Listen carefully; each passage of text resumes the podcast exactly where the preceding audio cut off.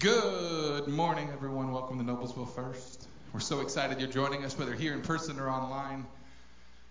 We want to go ahead and start with just a few announcements of everything that's happening here shortly in Noblesville First. We have a lot going on this week.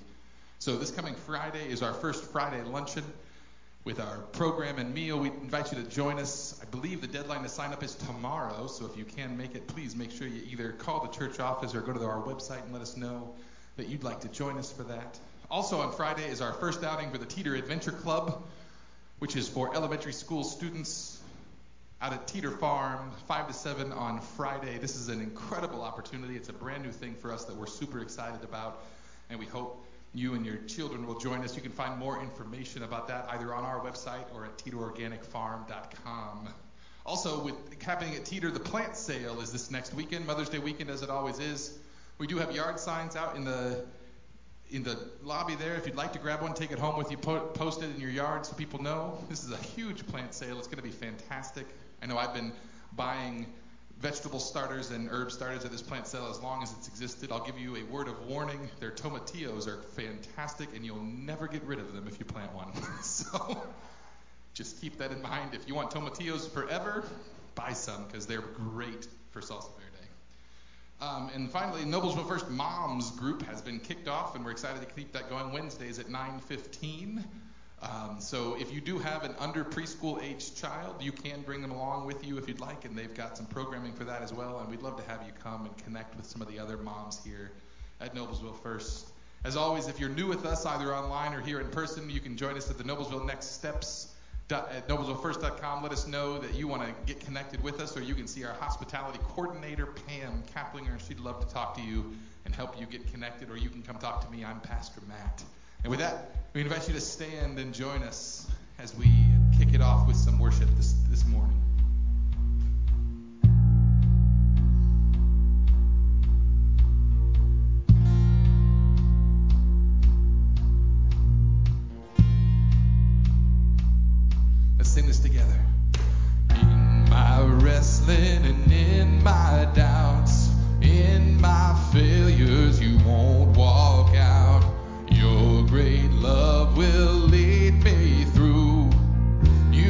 Peace.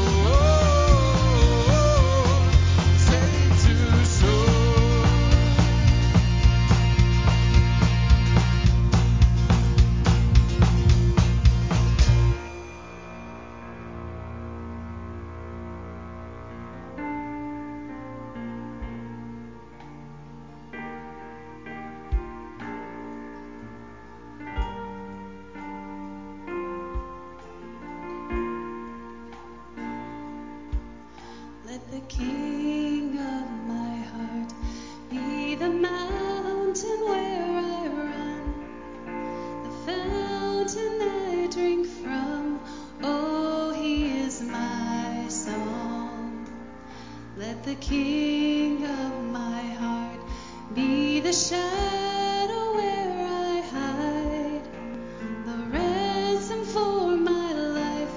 Oh, he is my song. You are good, good. Oh, you are good, good.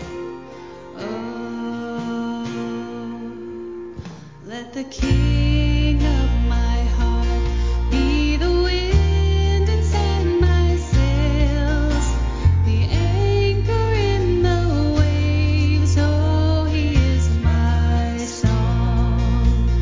Let the king of my heart be the fire inside my veins, the echo of my days. Oh, he is my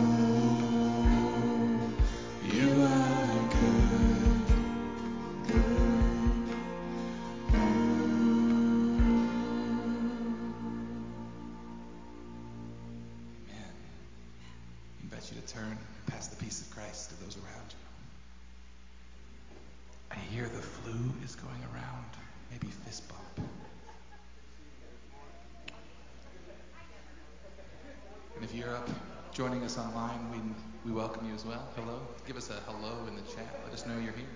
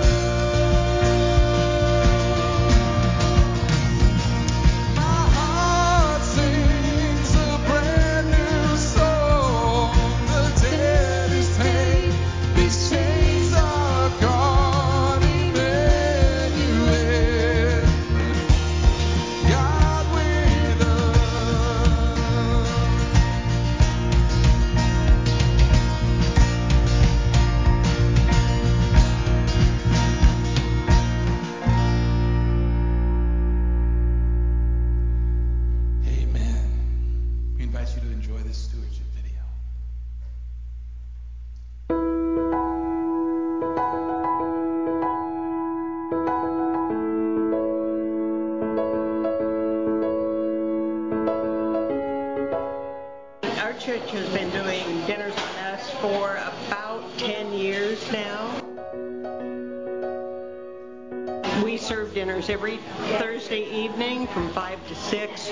We generally have around thirty people who come for dinner. Our main dish is supplied by an organization called Second Helpings, and they glean food from restaurants, grocery stores, and then they bring us the main dish every week along with some bread, desserts, and then we fill in salads and vegetables and anything else we think of. We also get fresh eggs from Teeter Farm every week. We get uh, day-old bread from Panera. We also get Chick-fil-A uh, breakfast nuggets. Uh, so we have almost a mini food pantry here. Um, most months we collect the food from our shelves outside Celebration Hall and the sanctuary, and about once a month we pass those out to our people. I like the camaraderie and stuff here because I have a good time just seeing the people here.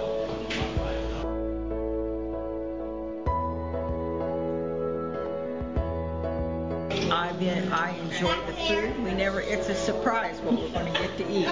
And the, the, having friends and meeting new people, and the group we sit with, we get to see once a week, and it's been very nice.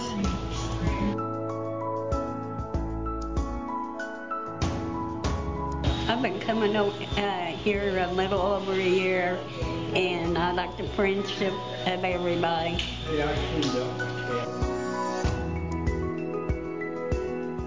What I enjoy is Teeter's Farm, because in the summer and the fall they have such wonderful fruit.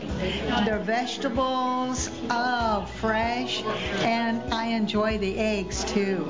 My goodness, fresh eggs. Good for you.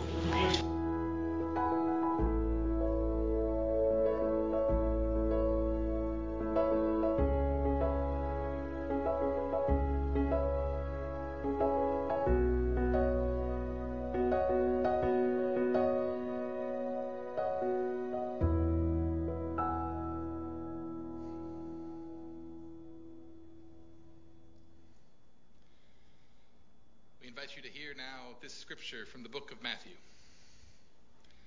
chapter seven. Everybody who hears these words of mine and puts them into practice is like a wise builder who built a house on bedrock. The rain fell, the floods came, and the winds blew and beat against that house. It didn't fall because it was firmly set on bedrock. But everyone who hears these words of mine and doesn't put them into practice will be like a fool who built his house on sand. The rain fell, the floods came, and the wind blew and beat against the house, and it fell and was completely destroyed. May God grant his blessing and his understanding on the reading of Scripture today. Well, good morning again. Welcome to Noblesville First. I'm Matt Hantelman, one of the pastors here at Noblesville First, and I'm really glad you're joining us for worship this morning. As many of you heard, Pastor Jill is on a one-month sabbatical for the month of May, so you're going to be stuck with me quite a bit more. We'll have some other guest preachers as well, but we're definitely thankful that the, the church has the, the means and ability to give our pastors rest when they need it. And this morning, for probably the vast majority of American Christians anyway, I'm going to become one of the more undesirable pastors because I'm going to talk to you about money. Last week, a letter went out to all the church uh, with pledge cards for the rest of the year. And the hope is that you'll talk with those in your household and about giving and that you feel led towards, and let us know so we can plan for ministry in the year yet to come. And if you go and listen to Pastor Jerry's sermon from the traditional services this morning, you'll hear him give a number of statistics about church giving and how Christians across the country could fix a number of world problems like world hunger and illiteracy and things like that if we would all tithe, which is an ancient word that means tenth, suggesting that we give ten percent of our income. And in a non-typical fashion, perhaps, I'm going to go against him and suggest that you do not do that. In fact, I'm going to go against myself, um, or at least who I was and what I believed a number of years ago, because back then I was an absolute advocate, excuse me, for tithing. Set it and forget it. Act like that money doesn't exist and it's not yours, because it isn't. It belongs to God. As far as you should be concerned, you only make ninety percent of what you earn. So what changed, Pastor Matt? I'm glad you asked, because I'm going to tell you. But first, with a statement like that, I want to be careful and clear of my meaning. So first, let's take a look at tithing. In a number of different places throughout the Old Testament, the Bible tells the Jews therein to give a tenth of what they produce to the temple. Typically, it would be what they grew or raised. This was typically not actually a money tithe, but of, if you were a farmer, you gave a tenth of your crop. If you raised livestock, you'd give a tenth of the meat. The tithe also went to providing for widows and orphans and other destitute in the community, those that could not provide for themselves, as well as pay the way and allow the priests to eat, because that, that all they did was that. They didn't earn a living otherwise, so that's one of the ways they earned their food. Um, but for the Jews, this tithe was not an offering. It wasn't what you might drop into a basket here during a, a temple service, or things like that. It was essentially taxes.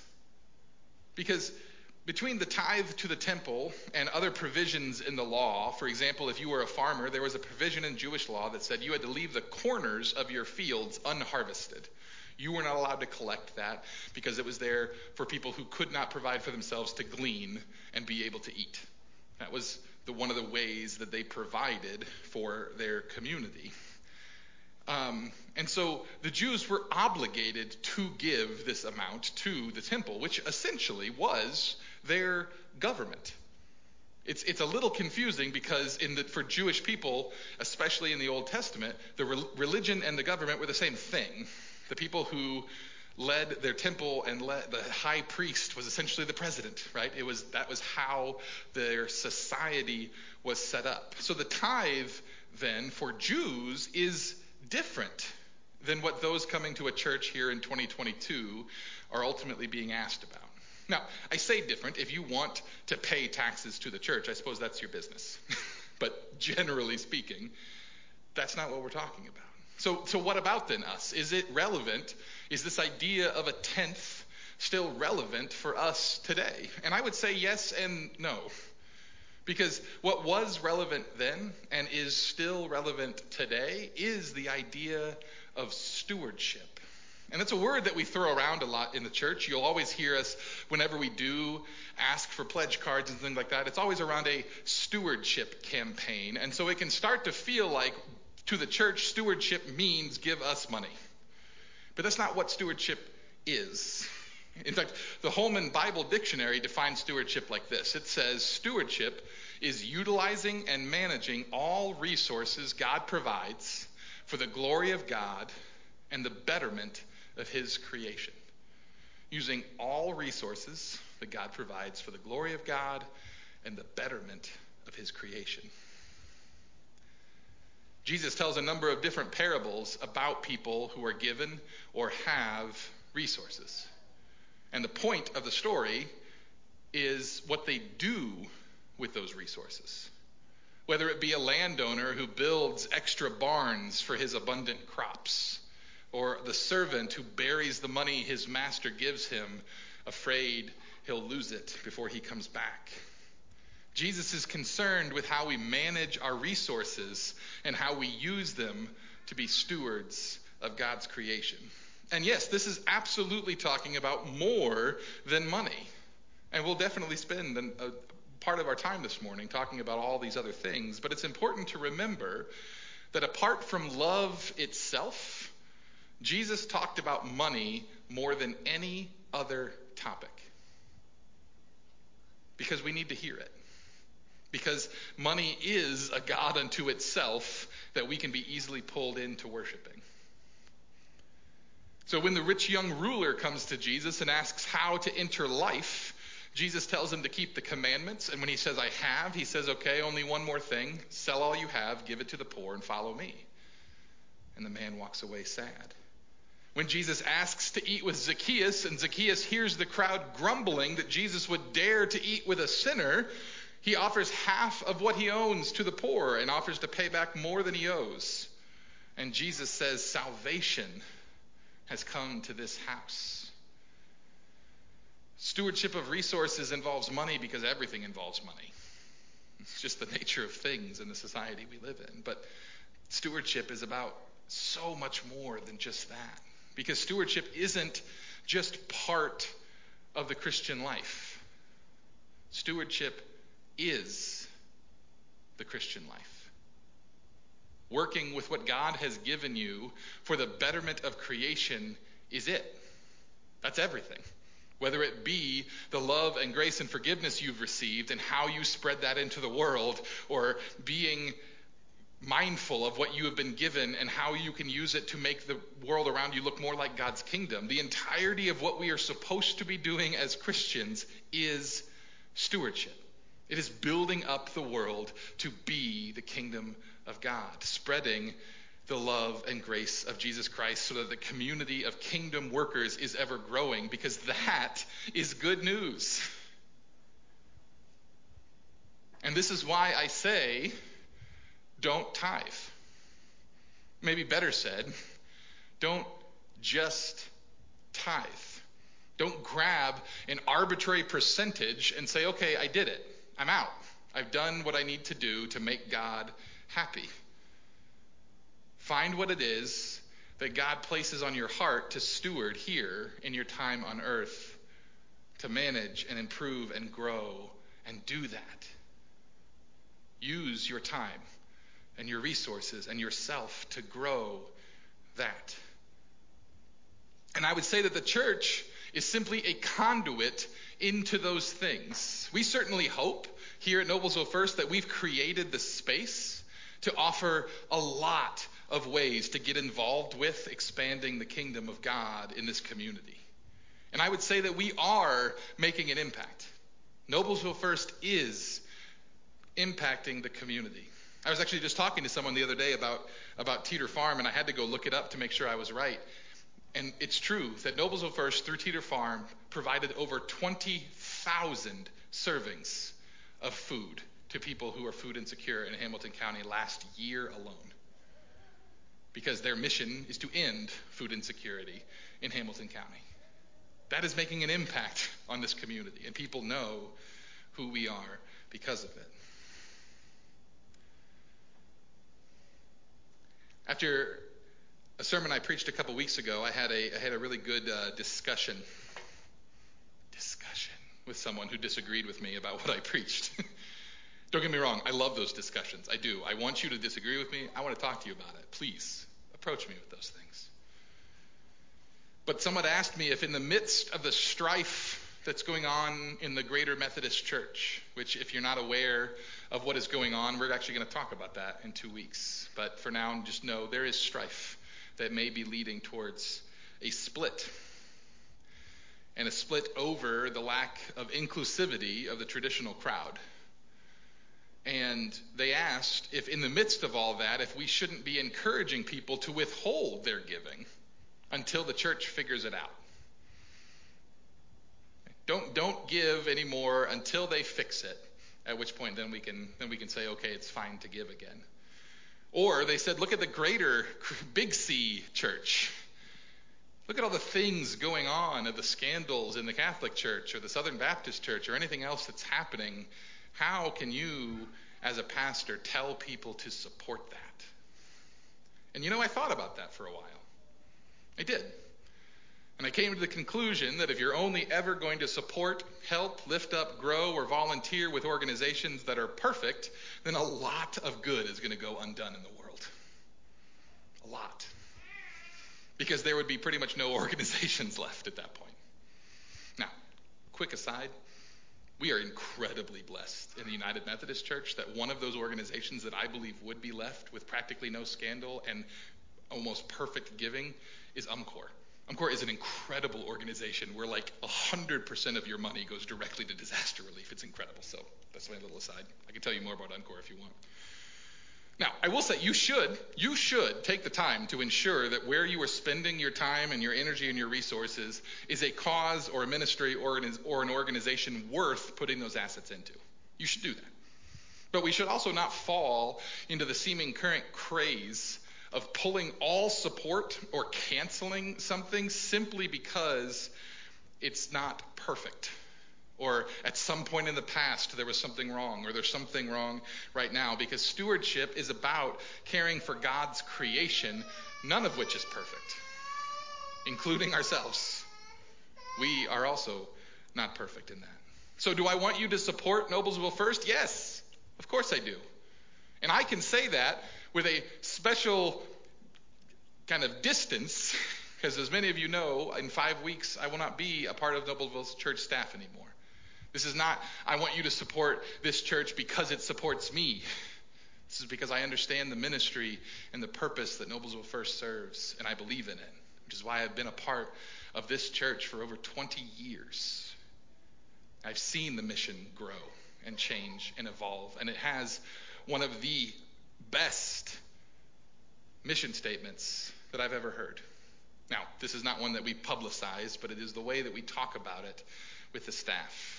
That we want Noblesville First to be a church such that if, for whatever reason, it ever came a time that everyone left on Sunday morning and nobody wanted to give to the church as a part of worship anymore, and the church had to close its doors, that the community would raise up and keep us open because of the impact that it has.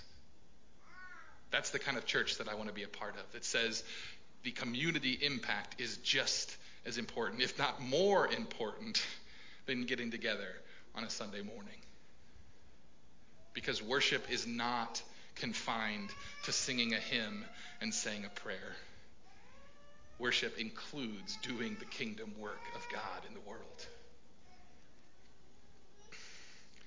So, yes, I want you to support Noblesville First. I want you to find a place that you feel like you fit and jump in. But do I want that to be a formula-based where you can calculate out what two or five or ten percent of your time and resources are so that you can be sure that God finds your help acceptable? No, of course I don't. Because godly stewardship is about all God has given and all God's creation. I want to ask you something. When you think about the, quote, best Christian of the past hundred years, who's the first person that comes to mind? Call it out. Mother Teresa. That's actually the answer I'm looking for, so thank you, sir.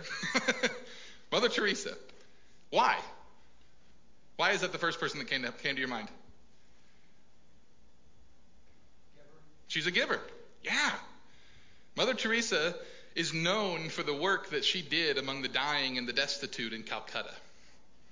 A difficult and consistently thankless job. She worked how she could for the betterment of creation. She was a good steward of what was given her. But I recently learned that a number of letters, really kind of like a diary that Mother Teresa wrote, came out a little over a decade ago. And in some of those letters, she outlined how she had lost her faith in God. Seeing the evil in the world that she saw, seeing starving children perish with no help, she questioned how God could possibly even exist. In one of the letters, she says this. She says, "My God, I have no faith. I dare not utter the words and thoughts that crowd my heart, afraid to uncover them because of the blasphemy. If there be God, please forgive me. When I try to raise my thoughts to heaven, there is such convicting emptiness that those very thoughts return like sharp knives and hurt my very soul. And I'm told God loves me, and yet the reality of darkness and coldness and emptiness is so great. Nothing touches my soul." Such a heart-wrenching thing to hear, that who we, many of us, look up to as the person that embodied God, questioned if God was even real. And do you know what she did during the time that she was writing these letters? She helped the dying and the destitute in Calcutta. Her crisis of faith did not stop her from being a steward to God's creation, because she found what was the best way to live, and it became her entire life. She is a living embodiment of the question that has gone around Christian circles as long as I've been in them. The question of, if you found out today that heaven wasn't real and you weren't going somewhere when you died, would you still follow Christ? If it wasn't about the reward that you're going to get someday, would you still follow? And I hope, I hope your answer to this question is yes. I hope that what you found in Jesus isn't just a promise of something to come, but of now, current transformation through grace and love. I hope that when you learn and read of Jesus Christ, that you see the life he lived and the impact on the world that it had, and you are driven to do the same.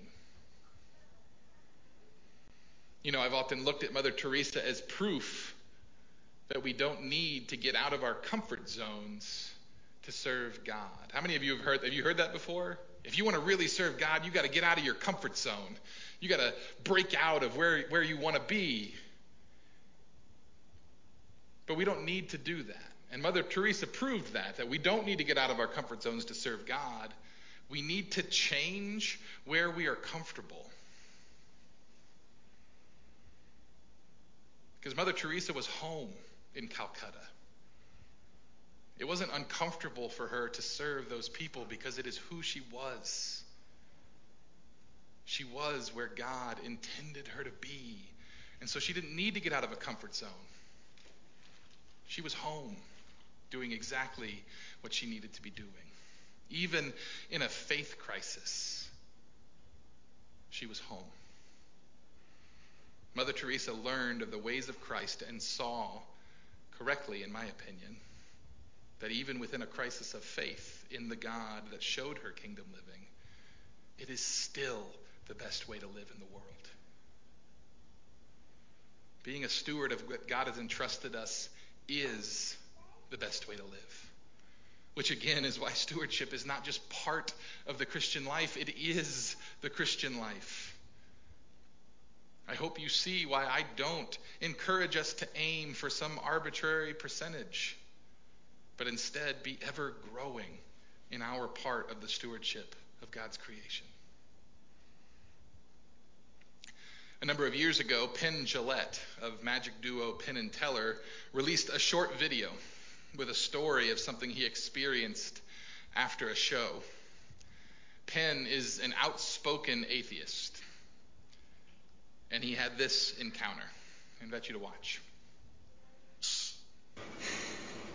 On any side brought this for you, and he handed me a uh, Gideon pocket edition. Um, I thought it said from the New Testament, but I also thought it was Psalms from the New Testament, right? Or, uh, Psalms from the New, just part of the New Testament, little book about this big, this thick, you know. He said, I wrote on the front of it, and I wanted you to have this. I'm kind of uh, proselytizing. And then he said, I'm a businessman. I'm I'm sane, I'm not crazy. And he looked me right in the eye and did all of this. And uh, it was really wonderful. I believe he knew that I was an atheist.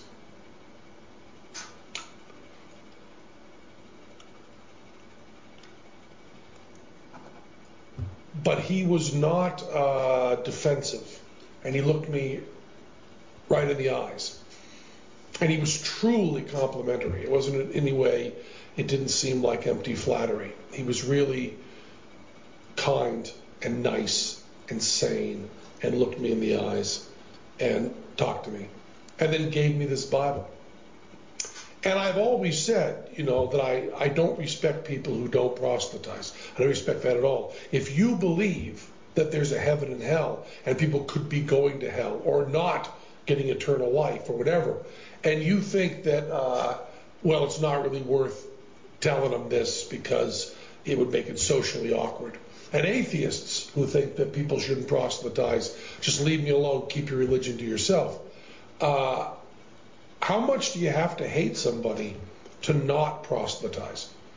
How much do you have to hate somebody to believe that everlasting life is possible and not tell them that? I mean, if I believed beyond a shadow of a doubt that a truck was coming at you and you didn't believe it, so that truck was bearing down on you, there's a certain point where I tackle you. And this is more important than that. And I've always thought that, and I've written about that, I've thought of it conceptually. This guy was a really good guy.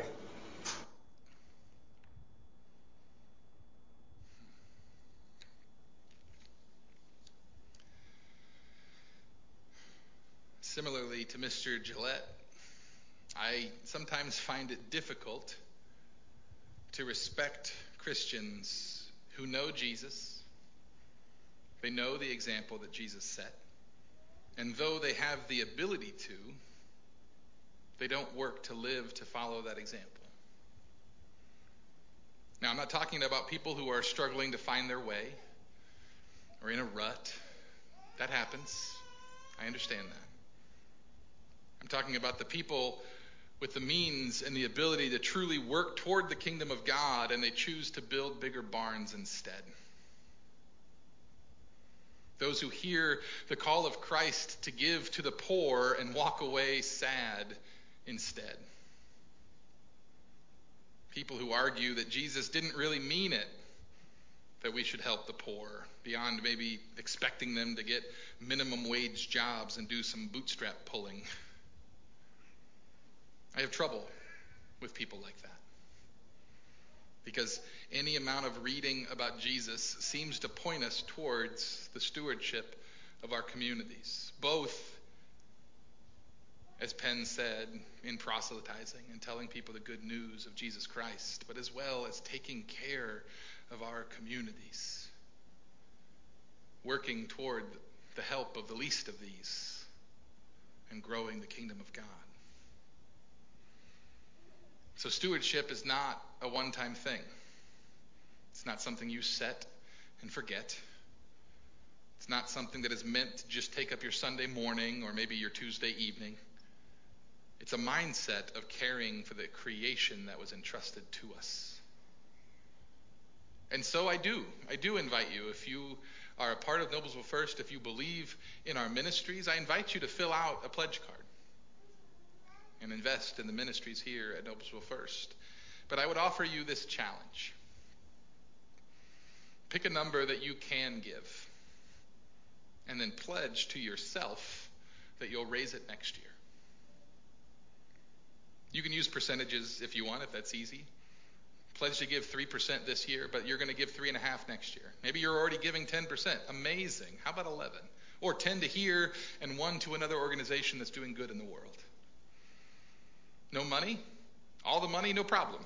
We have ways that, to use you beyond that too. Volunteering at Teeter, so instead of twenty thousand servings, this year we can do thirty thousand servings and make sure that our community is fed. Help at Dinners on Us that you saw the stewardship moment about, to help those who are less fortunate or who are just looking for someone to sit and share a meal with. Take the first step. But then take the next one and the next one. Because stewardship is not just part of the Christian life. It is the Christian life. Amen.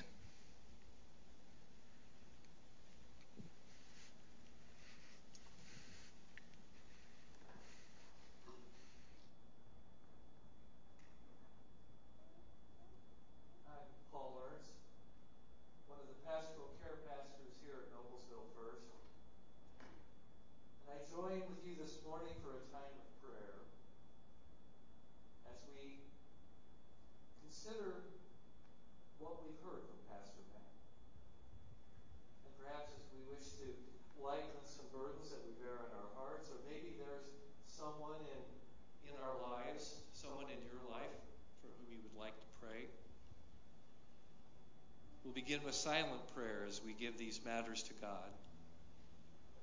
And then I will offer up a prayer followed by the Lord's Prayer that we can pray as the community of Christ.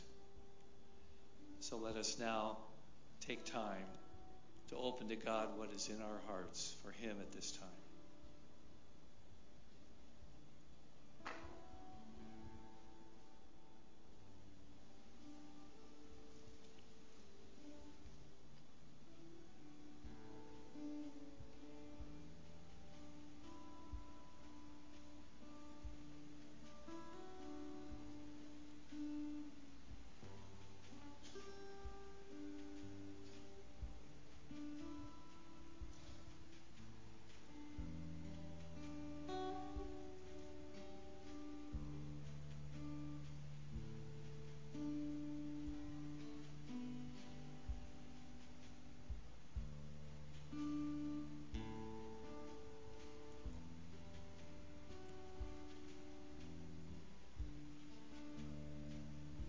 Gracious God,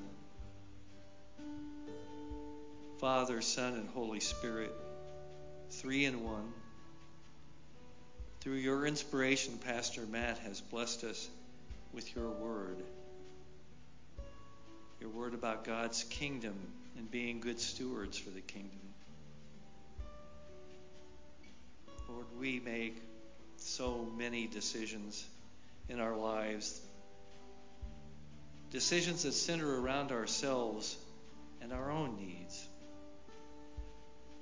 Help us to remember to thank you when by your grace our own needs and those of our families are met. And to remember also to share out of the abundance that you have shared with us in a world where there are so many who do not have enough. Let us ask ourselves the serious question, what should I do with my resources? There's nothing wrong with having resources. Our founder, John Wesley, wrote, "Earn all you can, save all you can, give all you can." Lord, we are reminded of taking flights on airlines when the flight attendants will tell us, on every flight, if the masks drop down, put yours on first, so that you will be able to help those around you. God, when we think in terms of our individual decisions to keep more than we need, or when we ourselves fail to share our blessings,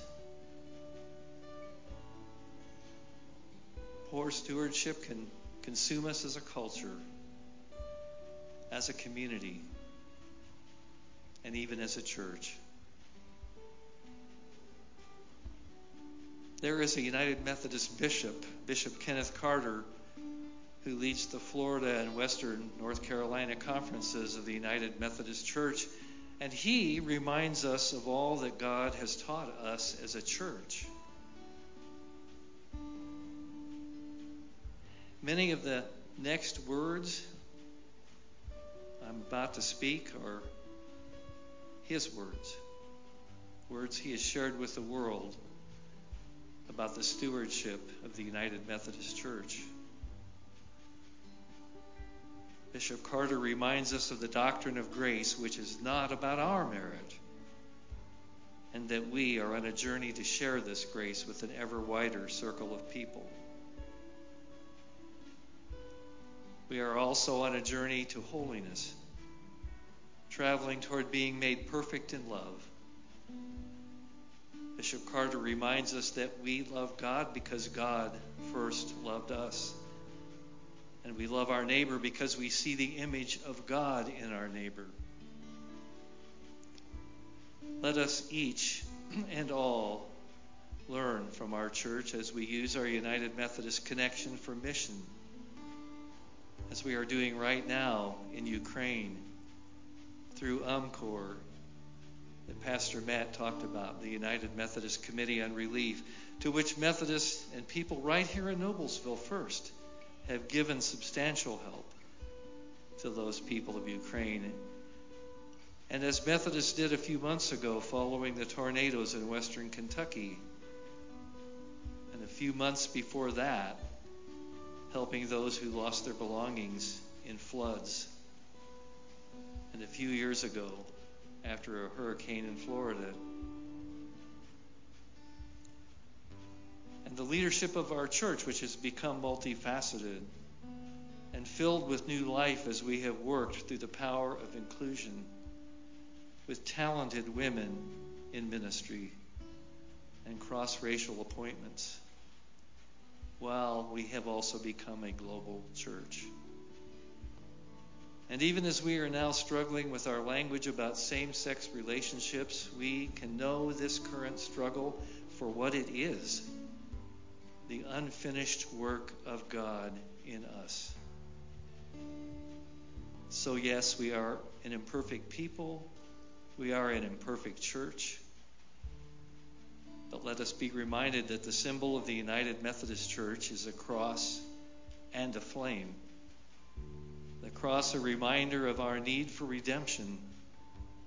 The flame, a reminder of our hardened hearts in need of the warm fire of the Holy Spirit, whose first fruit is love. Even though we are an imperfect people, all have sinned, we are better together. In the name of our Savior Jesus Christ, we lift up this prayer as we now also pray together the prayer our Lord Jesus taught us to pray. Our Father, who art in heaven, hallowed be thy name. Thy kingdom come, thy will be done, on earth as it is in heaven. Give us this day our daily bread. Forgive us our trespasses as we forgive those who trespass against us. And lead us not into temptation, but deliver us from evil. For thine is the kingdom and the power and the glory forever. Amen.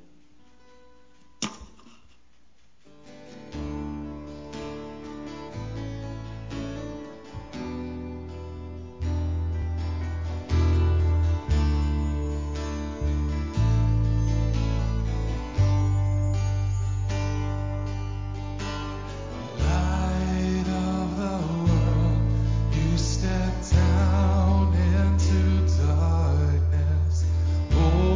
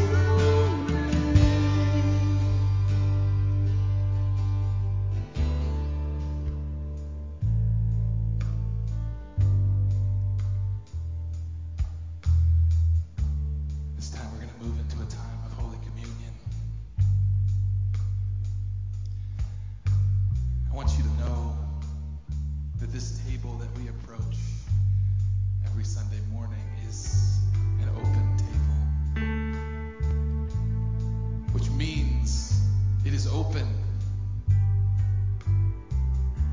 to those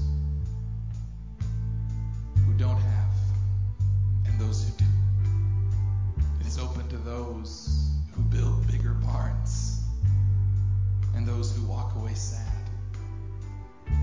It is open to all. Here in the Methodist Church, we believe in that open table, that you don't need to be a member of this church or any church. You don't need to have it all figured out. You don't need to be clean. The only thing that we ask is that you desire a deeper relationship with God. This is one of those weird dichotomies as a pastor, because the pastor part of me that preaches a sermon wants to waggle a finger and say we need to be better stewards. And the pastor part of me that invites you to this table needs you to know that it, that your acceptance by God is not dependent on that answer. That you are loved. You are forgiven. Period.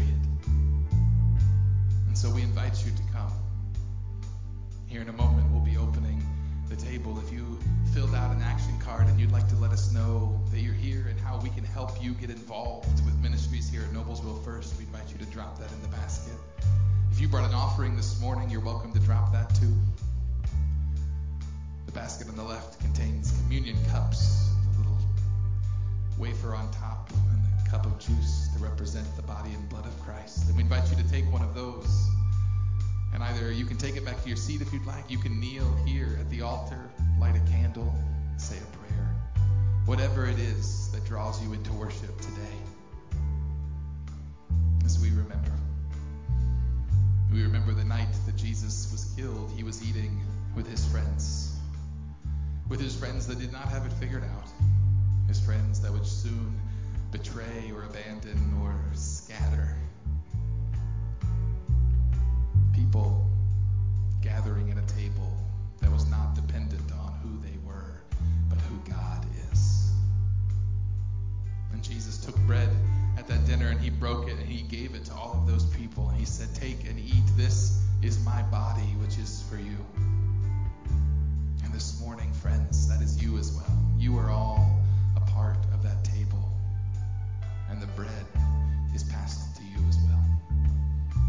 After supper, he took a cup and he blessed it and he gave it to his friends and he said, "Drink from this, all of you. This is my blood poured out for the forgiveness of sin. Do this in remembrance of me." Let's pray together. God, we thank you and we ask that you bless this time, that you open our hearts to you and who you are, that we would feel welcome at your table as your children. Bless this time and open our hearts to you and what you would have us to know today.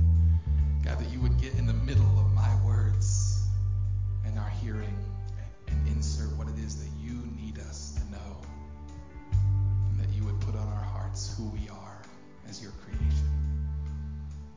And we ask, as we do each week, that you make these gifts of food and drink for us to be the body and blood of Jesus Christ.